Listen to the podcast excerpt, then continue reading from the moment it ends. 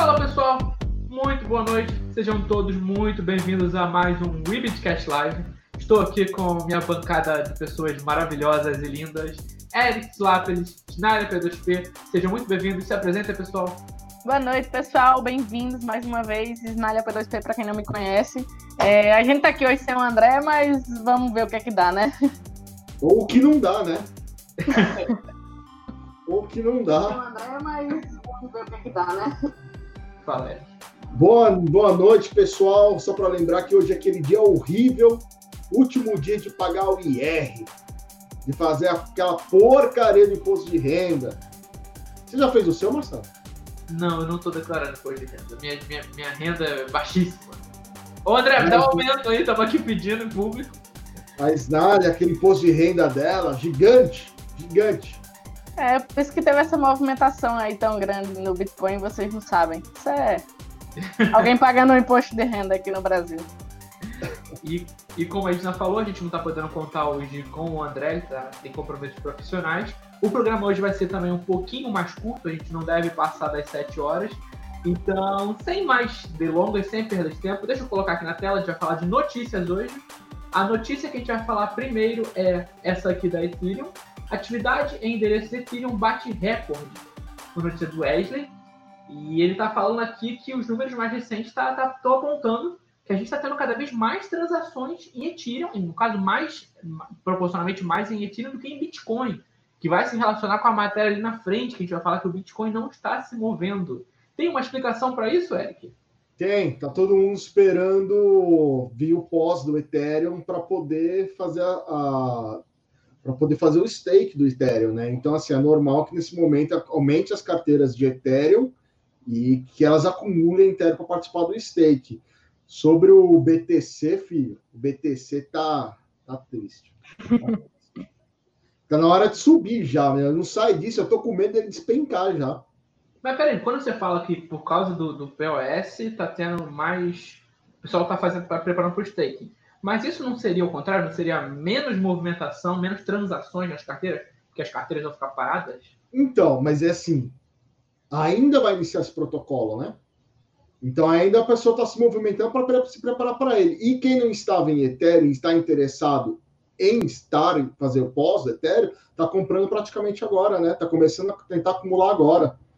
Porque as pessoas, é, de um modo geral, ficam esperando as coisas acontecerem, ainda mais no Ethereum, algumas coisas às vezes são adiadas, né? Então as pessoas deixam chegar mais perto do, do prazo limite para começar a se movimentar para se preparar para o pós. Você está nessa vibe também, já? Está se preparando para o pós agora daqui? Não, não, eu não. Faz alguns anos que eu não, não tenho Ethereum, não, não hold Ethereum, né?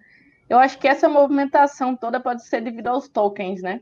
É, eu acho que as pessoas estão muito inseguras com, com o Bitcoin nesse momento, né? Como o Eric falou, eu queria que subisse, mas eu, eu, eu tô, tô vendo a hora que ele caia. Então está todo mundo muito indeciso. Então as pessoas, é, na maior parte das vezes, optam por usar o SDT, né? O SDT. É, e o SDT usa a rede da Ethereum. É, então eu acho que tem muita influência o, o uso dos tokens é, nessa movimentação aí do, do Ethereum. Tá certo. A Ethereum, que agora a gente comentou uns programas atrás, vai passar de. É, vamos lá, que eu sempre me embolo nessa parte. Vai passar de Proof of Stake, de Proof of Work, perdão, para Proof of Stake. E Sim, essa é. mudança vai permitir que os usuários comecem a fazer staking na moeda, o que vai gerar rendimentos mensais. É mensais, é? É, praticamente mensais, né? É, todo mêsinho ele vai poder reclamar lá ou pedir ó, os seus, seus depósitos. Esses depósitos vão ser feitos na própria Ethereum, né? Sim. E aí, o pessoal que está fazendo staking pode usar isso que está chegando o staking para aumentar o seu valor de staking? Para aumentar a quantidade de Ethereum, né? Mas sempre fica uma questão para mim. Se todo mundo fizer isso, se todo mundo começar só a fazer staking, guardar Ethereum e ninguém movimentar, isso é saudável para a moeda? Você não ter. Porque assim, Ethereum, diferente do Bitcoin, ele não tem um supply infinito. Ele é infinito. Então sempre vai ter Ethereum sendo gerado na rede. Essa questão da Ethereum infinita, ela sempre me, me deixou um pouco confuso, porque a gente fala do Bitcoin, do porquê ele é valioso, é justamente a questão dele ser finito. E se a Ethereum é criada ad eterno, como que ela consegue sustentar o preço? Sempre fica essa questão para mim. Porque tudo é... bem, tem os contratos inteligentes, tem a blockchain, mas a moeda, o tokenzinho lá, o ETH, eu não entendo como ele se mantém naquele preço. Ah, tá. É, assim, e, e, a recompensa do Ethereum também sempre vai diminuindo, né? Então, assim, já foi mais, hoje está em torno, se não memória, de 3 Ethereums para quem minera, né? O bloco, e assim vai diminuindo, vai diminuindo. Então, não tem porquê o que entra de Ethereum na rede não é suficiente, talvez, para jogar o preço ainda mais para baixo. Tá certo. O pessoal está chegando aqui na live. Cidadão Livre, seja muito bem-vindo, boa noite. Bruno Leonardo também, muito boa noite. É, acho que a gente pode passar para a parte de Bitcoin. Quer falar de Bitcoin agora? Ou tem mais algum comentário sobre Ethereum, né? Vamos falar de Bitcoin, que é o que importa. É o, que o povo gosta? Bitcoin. Deixa eu colocar aqui na tela Pronto, tá aqui na tela agora. A notícia é Glassnode: 61% dos bitcoins não se moveram em um ano. Um ano e mais da metade dos bitcoins que a gente tem não tiveram movimentação.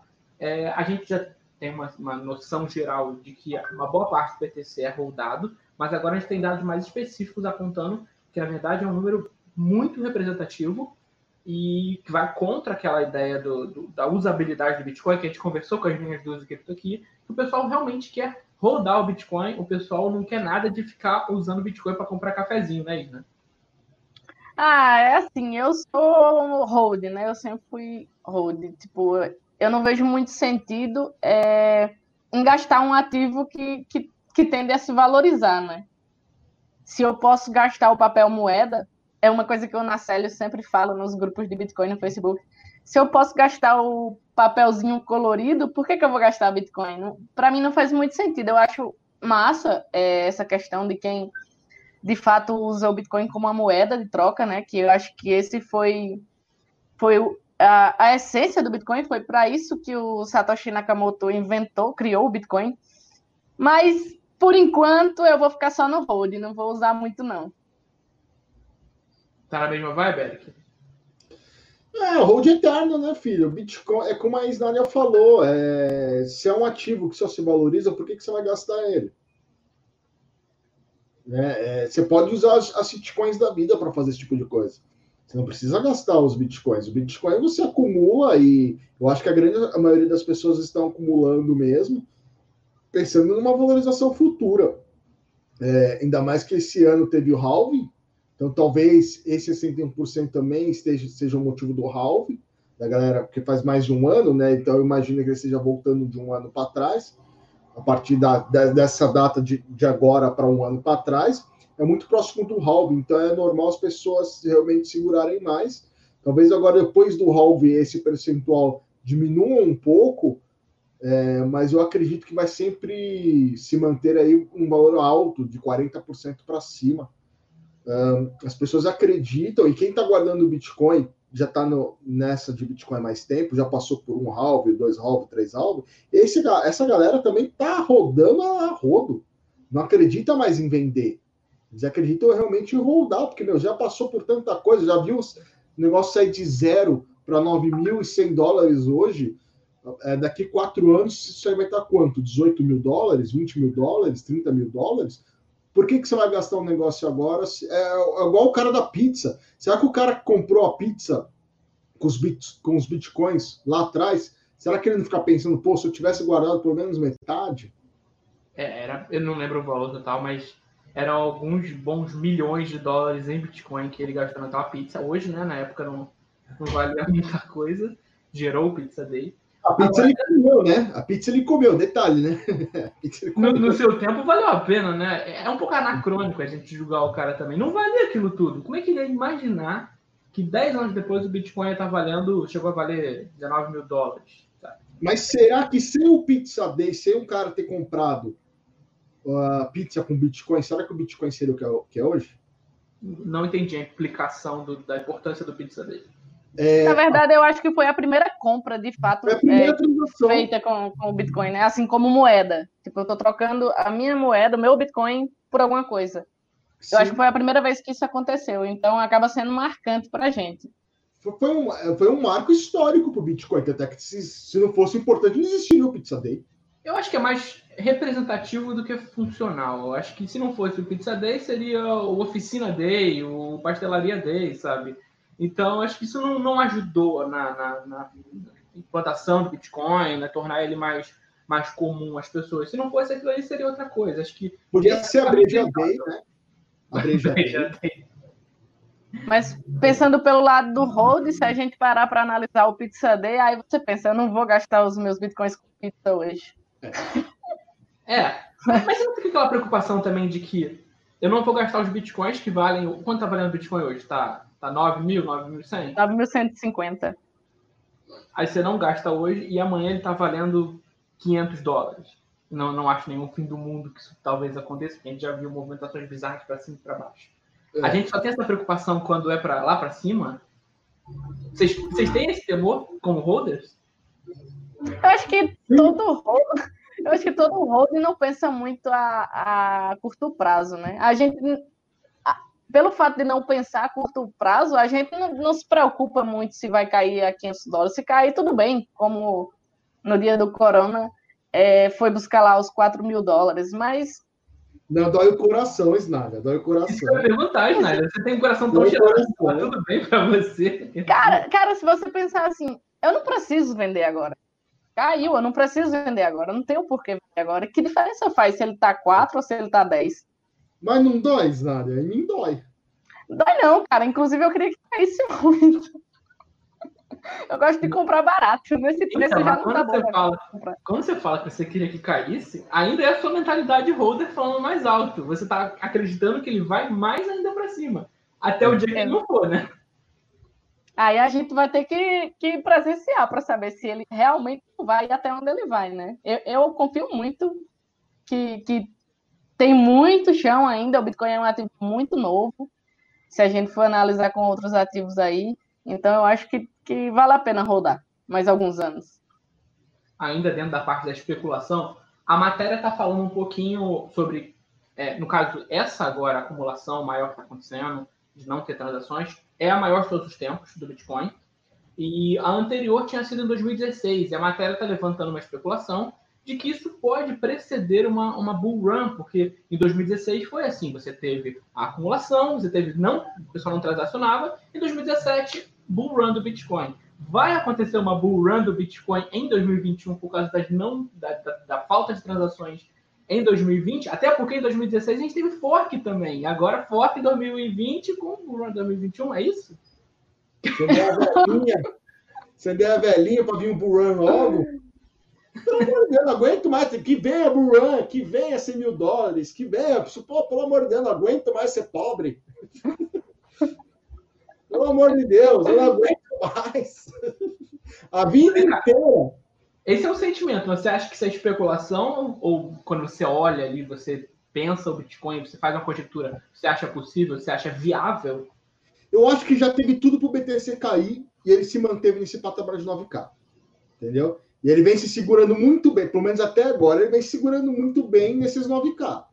O problema é se ele perder esse suporte de 9K, que aí vai doer, que aí eu não sei onde seria o fundo, porque tá tanto tempo aí que você vai perdendo os suportes lá, lá atrás, né? É... Então, assim, eu espero. Que caia. Deus, que agora é para cima, porque eu não aguento mais. Eu não aguento mais.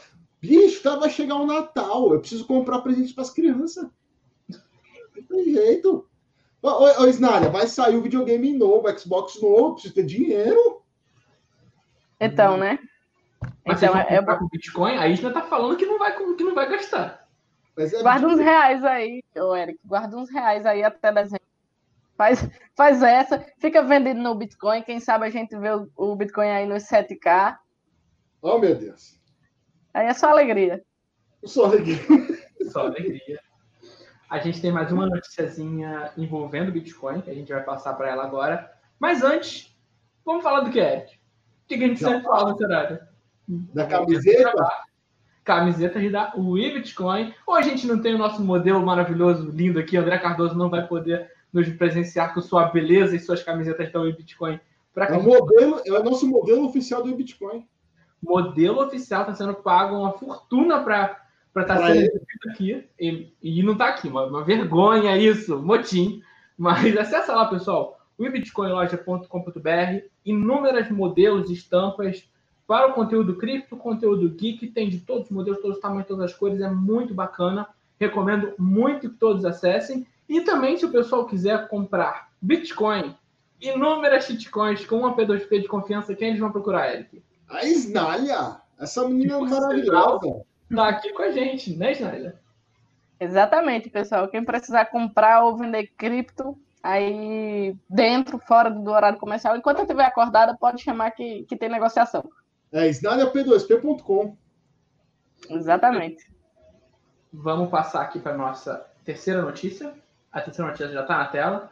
A carteira de Bitcoin mais secreta do mundo movimentou mais de 5 bilhões. Sim, você não leu errado. Não são 5 milhões, não são 500 mil, são 5 bilhões de reais. Não movimentou reais, né? Movimentou bitcoins, mas fazendo essa conversão, ela movimentou cerca de 101.857 BTC, que é uma fração do que o Eric tem na escolha dele. Ah, é? e a gente não sabe de quem vem esse dinheiro e a gente também não sabe para onde vai, porque esse dinheiro foi movido para duas carteiras anônimas, né, Isna? Então, pode ser que essa movimentação aí seja para a gente chegar onde o Washington Leite está falando aqui nos comentários, né? Bitcoin chegar nos 7.300 dólares. Nunca se sabe, Eric. Os sinais estão por todos os lados. Eu não quero ver, eu não quero enxergar esses sinais. eu não quero ver. Enfim, mas é, é sempre especulação, né? Tipo, eu não sei como não falaram mais uma vez, ah, foi a wallet do Satoshi Nakamoto, porque não pode ter uma movimentação. Todo dia um Satoshi Nakamoto diferente está movendo fundos aí. Então é difícil a pessoa saber se é de uma pessoa, se é de uma empresa, se é de uma corretora. Então fica, acaba que sendo muito difícil especular em cima desse tipo de, de informações, né? Eu acho que é um pouco difícil ser de uma pessoa só. Tomara que seja exchange. Porque se for uma pessoa física que dividiu essa carteira de 5 bilhões em duas, né? E nenhuma parte veio para mim, nem para nada, nem para o Marcelo, infelizmente. Mas, se for uma pessoa física, ela pode estar se preparando para vender. Aí vai ser o caos. Aí vai ser o caos. Se ela vender metade, vai ser o caos. Vai ser lembrando, triste. Lembrando, desculpa te cortar, lembrando que essa carteira que tá, a gente está falando é a mesma carteira que todo mundo levantou as especulações lá em 1 de abril sobre ser o Satoshi Nakamoto. É essa mesma carteira que tinha muito, mas muito Bitcoin nela. E agora ela dividiu, né? E a outra carteira que recebeu acho que 90 e tantos mil Bitcoins está como a segunda maior carteira desconhecida.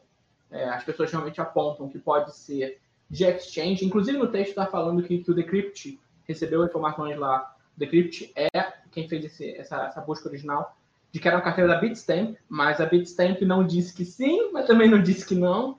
Então fica aí uma, uma coisa em dúvida para gente e sobre as implicações disso também. Se vocês pudessem apostar, de quem que é essa carteira?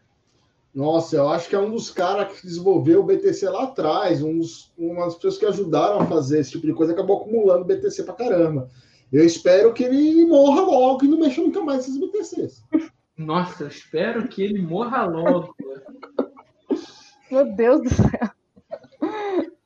É, se ele essa... morrer, vai ficar perdido, né? Vai ficar lá, nunca mais ele vai mexer. Isso não vai para o mercado nunca. Meu medo é sair para o mercado. De deixa eu entender melhor. Essa, essa a de 1 de abril que você falou, Marcelo, é, foi aquela de que foi um dos primeiros bitcoins minerados, os primeiros blocos minerados em, lá em 2000 e, e bolinha? Isso, o Decrypt está apontando isso. É, ele fala aqui, ó, a carteira original foi financiada pela primeira vez em 1 de abril deste ano, por meio de uma transação bastante semelhante, e muito pouco de seus bitcoins assim, haviam sido movidos até agora. Talvez o investidor responsável queira mudar seus bitcoins para uma carteira a cada poucos meses. Mas por quê? Então, essa coisa de mudar o endereço, é, eu acho que é até saudável, mas por que ele mandaria 5 mil para um lugar e, sei lá, 90 mil para outro lugar? Alguém acha esse cara.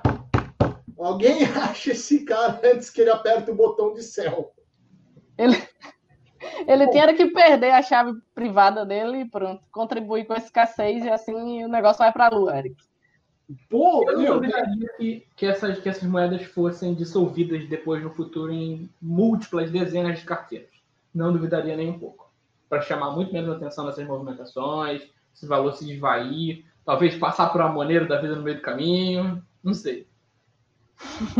Acho que nada, nada é improvável. Dá medo, né? Vamos falar a verdade. Dá medo esse cara apertar o botãozinho de céu, né? Dá o medo. Bitcoin é sempre esse. A gente nunca a gente não sabe onde estão os BTCs, a gente sabe que tem muito BTC com exchange, mas a gente sabe também que tem muito BTC com ou entidades privadas, anônimas ou públicas. No caso, a exchange é uma entidade privada, mas é diferente, né? Porque é uma casa de câmbio, mas é, empresas mesmo. Com... E você também tem muito BTC com indivíduos que a gente também não conhece. Então, eu tenho essa preocupação com o BTC a, a longo prazo e talvez isso me deixe um pouco incerto quanto à, confiança extrema que as pessoas têm no hold. Eu acho que nesse caso, eu tenho, eu tenho um pouquinho de fé que a usabilidade poderia ser importante para isso. Sim. Mas, né? Aí opinião controversa. É, das notícias de hoje, a gente já comentou. A gente está tá tendo mensagem aqui também. Se, o Washington mandou mensagem: se alguém entrar em uma dessas carteiras, ele não vai perder tudo. Eu acredito que seja uma segurança. Pode ser. É, Talvez. Pode ser, porque eu lembro que essa, prime... essa carteira, lá atrás de, de janeiro, ela tinha. Ela ainda usava protocolos antigos, né? É, assim, que hoje não se usa mais. Talvez ele esteja movimentando a carteira para carteiras com SegWit, talvez ele esteja fazendo esse tipo de coisa. Né? É que assim, é muito complicado ele dividindo as carteiras. Pode ser que ele tenha vendido para alguém, Pode ser que ele tenha doado para alguém. É, é uma possibilidade. Bom, não foi para mim que ele doou 5 mil bitcoins. Pode ser que ele tenha comprado uma ilha e vai nascer um ancapistão. tá certo. É, das notícias de hoje, a gente já apontou. Eu queria, a gente estava falando em off aqui, eu queria saber se o Eric, ele estava, gente, no último programa, a gente não teve como falar, porque quem acompanhou com a gente a gente teve aqui com o professor Curtina Guimarães, foi um programa excelente, inclusive recomendo a todo mundo que ouça. Tem aqui gravado no YouTube, tem nas plataformas do Spotify, a gente falou sobre Pix, CBDC, WhatsApp Pay, o professor Curtin deu uma aula para todo mundo aqui, falou sobre muitas coisas bacanas. E o Eric queria falar de Atlas Quantum, mas não dava tempo. Eric, você vai querer tecer alguns comentários amigáveis sobre Atlas Quantum? Amigáveis? Pode usar aspas se preferir. Que bom que acabou aquela tranqueira maldita. Vamos falar a verdade, meu. E eu falava todo dia nos podcasts. Eu falava nos podcasts. Eu falava. Essa porra de Atlas Fênix é o zumbi do apocalipse levantando para correr atrás de você, usuário. Eu falei. Aí alguns não acreditaram e colocaram o dinheiro lá de novo. Mas acabou essa novela. E o pior, ninguém recebeu. Ninguém recebeu. Que é muito triste. É mais uma vez essa empresa maldita sujando a imagem da criptoeconomia no BR. Mais uma vez trazendo desconfiança para a população, trazendo insegurança para o sistema, para o sistema que eu digo, não o sistema Bitcoin, mas o sistema das pessoas trabalharem com Bitcoin. É mais uma vez, a gente vai ter que vir a público falar: Bitcoin não é pirâmide, a empresa era sapeca, fez coisinha errada. Mais uma vez, é, é, essa, meu, que nome a gente pode dar para Atlas Quanto? É, é, o golpe que durou a, uma novela mexicana. Essa porcaria dessa empresa do caralho, do inferno, que vem lá do capeta para atazanar as, as pessoas. Aqui ficou uma contradição para mim, eu não sei se vocês vão saber esclarecer. Até porque o Eric está acompanhando melhor a situação da Atlas, tá, participou de, não sei se ele participou, mas assistiu outras lives do pessoal falando de Atlas. Atlas anunciou que acabou, colocou lá nas mídias sociais e fechou, acabou a Atlas, morreu. E aí no dia seguinte, ou algumas horas depois, eu não sei dizer, é, teve um comunicado oficial dela, né? Depois ela veio a público dizer que não acabou, que aquilo foi um hack, mais um hack na Atlas Quantum, que não é nem o primeiro nem o segundo, dizendo que alguém invadiu a conta e que a empresa não acabou e que ela continua com seus compromissos e blá blá blá, coloca o isca sachê de sempre que a Atlas faz. Você está acompanhando o Eric, ou a Snaia está acompanhando como está a Atlas Quantum hoje? Acabou ou não acabou? Era hack ou não? O Eric que, que acompanha porque ele tem dinheiro lá, né? Tem nada. Ou ele tem um amor platônico aí pelo, pelo CEO da Atlas Quanto e a gente não tá sabendo. Mas eu tô bem por fora dessa dessa confusão aí. Eu não sou muito de treta, quem me conhece sabe. É, o Eric é que é mais que gosta mais dessas de seguir essas coisas. Conta aí, Eric, pra gente. Não, meu, é, é a safadez da safadez da safadez, é, se chama. Você colocar lá, safadez no dicionário, você vai ver o desenho da Atlas Quanto. Entendeu? Não tem como ser diferente. A gente falou para galera, não deixa BTC lá, não compra BTC lá, guarda os BTC. Onde guarda os BTC, Marcelo? Numa hard wallet, cava um buraco no seu quintal e coloca ela lá. Não fica deixando os BTC pro terceiro, não deixa. O que a galera faz? Merda. Aí dá essas merda no inferno, essa porcaria dessa empresa que, que assim, é, tem um nojo dessa porcaria, tem que botar fogo nesses caras, porque não é possível. Não é possível, velho. Não é possível. Porque assim, já foi lá atrás a história do hack, que era, que era mentira. Já foi a história que estava com os bitcoins presos nas exchanges. As exchanges vieram falar que era mentira. Ah, vamos, vamos pagar todo mundo. Vai nascer a Atlas Fênix. A múmia vai sair do caixão e pegar os vivos novamente. Que era o quê? Mentira! E aí, só, as nubes. Em cima do golpe, em cima do golpe, em cima do golpe, em cima do golpe. Não dá mais, não dá mais. Se vocês conhecem o dono da Atlas Quanto, né? Eu não vou falar porque pode ser censurado essa porra do vídeo, eu só mostro, senhor. Entendeu? Eu não posso falar. Porque senão o canal aqui vai ser banido do YouTube, vai, você já sabe o que acontece aí, né? Mas enfim, você já sabe o que vocês têm que fazer. Mas é uma porcaria, é uma sacanagem, é uma sacanagem. E o pior, o que, que tem de gente da, da comunidade envolvida nessa tranqueira, nessa tranqueira, gente conhecida que ficou passando pano para essa porcaria dessa Atlas Quanto, só para aumentar o golpe, usando a confiança que as pessoas colocavam nela, para colocar dinheiro nessa tranqueira, nessa tranqueira. O que falar dessa porcaria dessa Atlas Quanto? O que, que a gente tem de bom para falar dessa porcaria? Ainda bem que acabou. Acabou, que vai para o inferno e nunca mais volte. É isso que a gente pode falar. Fica aí o desabafo do Eric. Acho que ele tá, tava segurando há uma semana. Acho que era necessário dar esse espaço para ele colocar para fora. Tá, mas calma, Eric. Tá até bebendo um pouco ali, respira. Mas, bicho, é impressionante. Infelizmente, o mundo cripto BR é conhecido por golpe. São poucos projetos que a gente pode falar. Esse projeto não é golpe. Original Mai, um baita de um projeto, excelente projeto, funciona muito bem. É, algumas exchanges corretas que funcionam muito bem, né?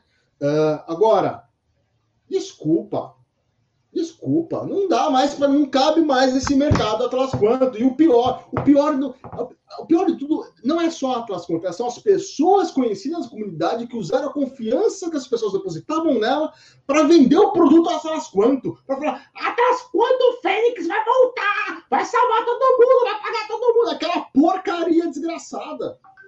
O que, a gente faz com aquilo? Bom, a gente toma como exemplo, né? Toma como exemplo negativo para que não se repita. E a minha crítica fica, para a gente estar tá finalizando, a minha crítica fica por conta, óbvio, do golpe, mas acho que falta um pouco de responsabilidade a alguns criadores de conteúdo da nossa comunidade. Eu não, acho que... quanto? A Numbis 3, que mais falta nesse mundo, velho? Eu acho que quando coloca o nosso nome em pauta, a gente tem que ter muito cuidado com aquilo que a gente anuncia, com aquilo que a gente está colocando à vista e ser responsável por isso. Acho que é, essa é a mensagem, sabe? Muita gente te, recebeu uh, muito dinheiro de grupo de banco, de Atlas Quantum, e esquece que o, o que fica depois é um legado, fica um nome. Então, tanto aos clientes para não cair nesse tipo de golpe, quanto aos influenciadores a ser mais responsáveis e não ajudar os clientes a cair nesse tipo de golpe é isso que, que, que eu peço sobre o assunto. Eu levanto uma questão aqui. É uma, é, é uma questão. Eu não sei a resposta disso. Seriam os influenciadores que ajudaram essa tranqueira maldita chamada Demônio Atlas Quanto? Seriam eles corresponsáveis no golpe? Não sei se corresponsáveis, acho que é um, é um pouco forte dizer que são corresponsáveis. É uma pergunta. Eu não, eu não quero responder esse tipo de coisa. É uma pergunta que eu deixo no ar para vocês pensarem na casa de vocês. Aí a gente vai ter que entrar é, e falar sobre a publicidade, né, que a Atlas acabou fazendo. Se a gente for pensar por esse lado, é, até a Globo é corresponsável, atores globais, na verdade, né? O, o, a Tata Werneck, se não me engano, não me engano, o Cauan Raymond, sei lá, enfim, que participaram desse circo, eu acho que falta um pouco de, de educação. É, as pessoas é, entram é, no mercado para especular. Então, na maioria das vezes, elas não querem saber se está se, se tá fazendo do jeito certo, se está fazendo do jeito seguro, elas querem ganhar dinheiro e querem ganhar dinheiro fácil. Tipo, eu, eu vou entrar aqui eu quero ficar milionário em um ano.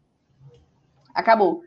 Então, eu acho que por isso que a maioria dos golpes, né, 99% que a gente vê, é prometendo rendimentos porque isso de fato chama a atenção das pessoas. Eu acho que as pessoas deveriam, antes de tudo, parar, é, tentar entender um pouco como funcionam as criptomoedas, né? Tentar entender a descentralização, que não faz o menor sentido você ter os seus criptoativos em custódia de terceiros. É, eu acho que se a pessoa aprendeu isso, ela já está meio caminho andado, sabe? É, para se resguardar, para cuidar do seu dinheiro de uma forma prudente. Então, fica aí a dica para o pessoal que é, está tá iniciando agora. Estudem, é, procurem conteúdo de qualidade, é, entendam como funciona o Bitcoin e como é, está seguro, manter as suas criptomoedas seguras, né? Nunca deixar em custódia de terceiros, em hipótese alguma. E vamos que vamos, né? Isso é triste para cripto, a criptoeconomia, né? é, é triste para a imagem do mercado que a gente tem no Brasil, que não é de agora, tantos golpes, tantos golpes, e em 2019 a gente viu é, um efeito dominó, né? Caiu um e caiu outro, e caiu outro, e caiu outro. Mas eu acho que agora o mercado acaba é, que está um pouco mais limpo. Então eu acho que para quem está chegando agora, é, vai entrar com, com o mercado é, um pouco mais limpo, né, dessas tranqueiras, como diz o Eric, e, e é isso. Acho que falou bem, né? Acho que é bem essa vibe mesmo. Para a gente fechar aqui, o Bruno fez um comentário que o Eric sempre fala, que é bota fé que a maioria conhece o BTC através de golpe, infelizmente. Acho que essa é uma realidade muito presente no nosso mercado e acho que a gente pode lutar para evitar que esse tipo de coisa aconteça, sempre informando as pessoas, conscientizando e e diminuir todos esses, todos esses problemas. É, pessoal, muito obrigado a todo mundo que ficou aqui com a gente até o final. Muito obrigado pela atenção de todos. O André não pôde participar do programa de hoje por motivos profissionais, mas quinta-feira ele vai estar aqui com a gente novamente. Quinta a gente não definiu o tema, provavelmente a gente vai falar de notícias, mas para terça-feira a gente vai ter convidados muito especiais. Então aguardamos todos vocês aqui. Despeçam-se, por favor. Eric Lápis, Snyder P2P do nosso, do nosso, nosso público. Eu queria agradecer quem ficou aí até o final da live. Seu Maílson, que falou que a gente é feio pra caralho. o Washington Leite, a Kalina. Né, o Jefferson Rodolfo, que é o JR. Uh, o Washington Leite. Eu só consigo enxergar as pessoas que estão no, no canal do Bitcoin. Então, se você está no canal do André, Desculpe, eu não enxergo lá, então é, muito obrigado por por ter, vindo, por ter aparecido. A Snário, o Marcelo. E é isso aí, galera. Esquece Atlas. Atlas é, é o, demo, o, demo, que a gente tem que enterrar, não tem jeito, entendeu? É, é bola para frente. Vamos tentar, como a Snária falou, procurar os, as pessoas que passam conteúdo de qualidade, as coisas que, que fazem as coisas de qualidade. É, se você está em dúvida se algum projeto que você vai entrar, se é pirâmide não, entra no, no Facebook, é, lá no Bitcoin Brasil, ou mesmo no, no Telegram do WeBitcoin, e pergunta lá, a galera vai te responder, não tem problema nenhum. As pessoas sempre respondem se é pirâmide ou não é. É só perguntar, não tenha vergonha de perguntar. Melhor você perguntar do que você tomar um tom depois. Então, pergunta, pergunta. É, infelizmente, tem algum, alguns grupos do Facebook que acabam apagando, não aprovando esse tipo de pergunta, porque às vezes é, é patrocinador do grupo do Facebook, né? não pode falar mal do patrocinador mesmo, ele sendo sacana. E aí eu não contei isso para vocês, mas vocês já entenderam, algumas pessoas já sabem do que eu estou falando. Mas é isso, pessoal. Paz no coração, beijo, pegue seus BTC, fica com você e guarda debaixo da terra no seu quintal. Boa, pessoal. É, mais uma vez, sejam prudentes com as economias de vocês. É, a gente hoje no Brasil tem muito é, criador de conteúdo de qualidade, isso é um fato. Basta procurar que você vai encontrar é, informações é, confiáveis sobre, sobre tudo. E, se vocês estiverem com dúvida, como o Eric falou, é, chama alguém que é conhecido na comunidade, pergunta, mas antes de, se for negociar com alguém, verifica se está de fato negociando com aquela pessoa. Tomem cuidado, todo cuidado é pouco nesse mercado. A gente vê todos os dias golpe atrás de golpe. É, agradecer a todos que mais uma vez é, estiveram aqui com a gente, acompanhando e aguentando aí os, o chilique do Eric com a Atlas. Mas ele é assim, ele bota. Não, mesmo... isso é que não deixaram a gente fazer live no dia. Eu tava pior naquele dia. Não deixaram. Talvez por isso não deixaram você falar hoje, naquele dia. Hoje eu estou calmo. Aquele dia ia ser pior. Ele vem segurando aí essa emoção é, desde semana passada, então hoje ele quase quebrou o martelo de piramideiro dele. Mas é. obrigada a todos. É, tenham uma boa noite e até a quinta-feira. Gente, é isso. Um beijo muito grande no coração de todos. A gente se encontra na quinta-feira, mesmo horário, às 18h30. Inscrevam-se no canal para não perder nenhuma entrevista, nenhum programa, nenhuma notícia e nenhum rede do Eric também. Aperta no sininho. Aperta no sininho para receber as notificações também. Acesse as redes sociais da WeBitcoin que responde a todo mundo. Tem o Instagram, o, arroba WeBitcoin, e no Twitter também, arroba WeBTC oficial, o Facebook provavelmente também arroba WeBitcoin. Então é isso, pessoal. Um grande beijo a todos e até quinta-feira.